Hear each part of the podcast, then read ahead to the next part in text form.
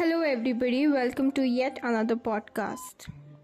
Today, 15th August, is a day that is deeply engraved in our hearts, a date that history will remember forever.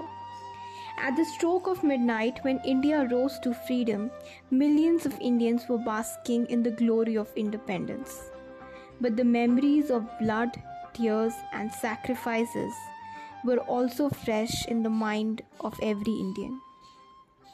This Independence Day, let's remember one of the most important architects of freedom, Mohandas Karamchand Gandhi.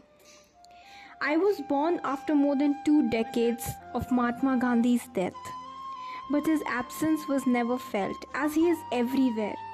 From currency notes to walls of offices, roads are named after him. Schools are built in almost every city. I am convinced that India regards him as the eternal truth.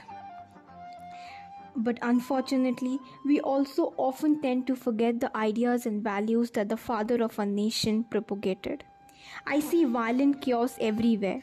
People are killing each other in the name of religion, and patriotism has become a political agenda.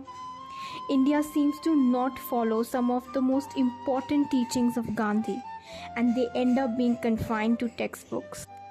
I assume the picture of India would have been totally different if Gandhi's values that are taught in classrooms were actually implemented in real life.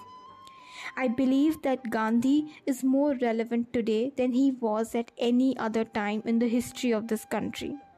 Unfortunately, the irony is that we have forgotten Gandhi in the time when we needed his life lessons the most we as Indians, or rather citizens of this world, need to subscribe to the idea of satyagraha and ahimsa. We have, we have forgotten Gandhi's and millions of freedom fighters' struggle to carve a new India and are unknowingly destroying the very essence of our motherland. Hope we realize the relevance of Gandhi in these turbulent times before it's too late to construct a country of our dreams. If we Indians need better conditions to live, then we are at the helm of change. And as famous American author Tony Robbins said, and I quote, If you don't change, nothing will change. I believe India is a strong contender in the race of being a superpower because of its huge human resource and prosperous future in technology. But we need to understand that India is from us, and whatever we do will reflect on the growth of this country. Let us try to understand Gandhi and the relevance of his ideas in order to make a better future for India. If we say that 21st century is the century of the common man, then it is clear that Gandhism has even more relevance in this age.